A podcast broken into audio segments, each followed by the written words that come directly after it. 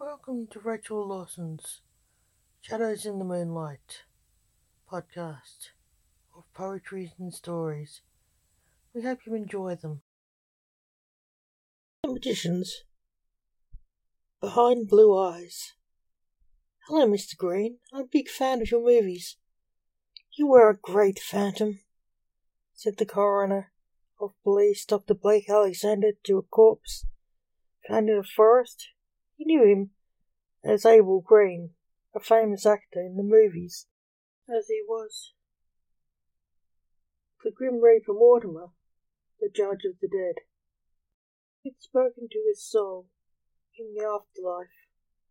Blake knew he'd been found in the forest, dead, although no one had missed him, yet he'd gone for a hike. He was a solitary soul, no one missed him yet. He'd had a heart attack on his hike and died in the forest and lay there for a week, forgotten. That wasn't until a hiker happened upon his body and the police were called. He ended up on a slab in Blake's morgue. In walked a policeman in uniform. Puzzled.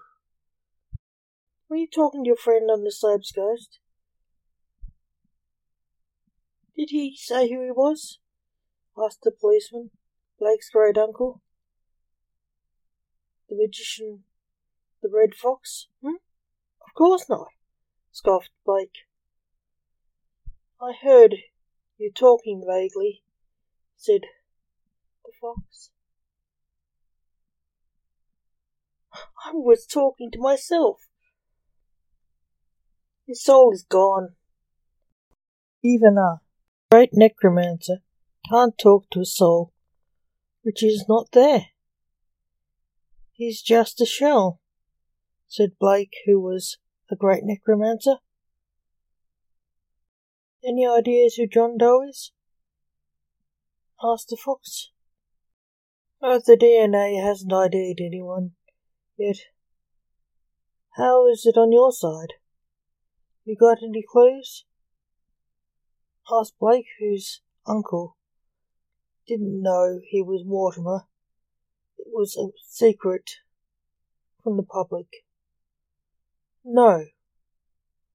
But he looks strangely familiar. I can't say from where, said the fox. Blake smiled, hiding what Mortimer knew behind his blue eyes. Thank you for listening to Rachel Lawson's Shadows in the Moonlight podcast of poetry and short stories by the author. Come back soon and you'll hear some more stories and poetry by Rachel Lawson.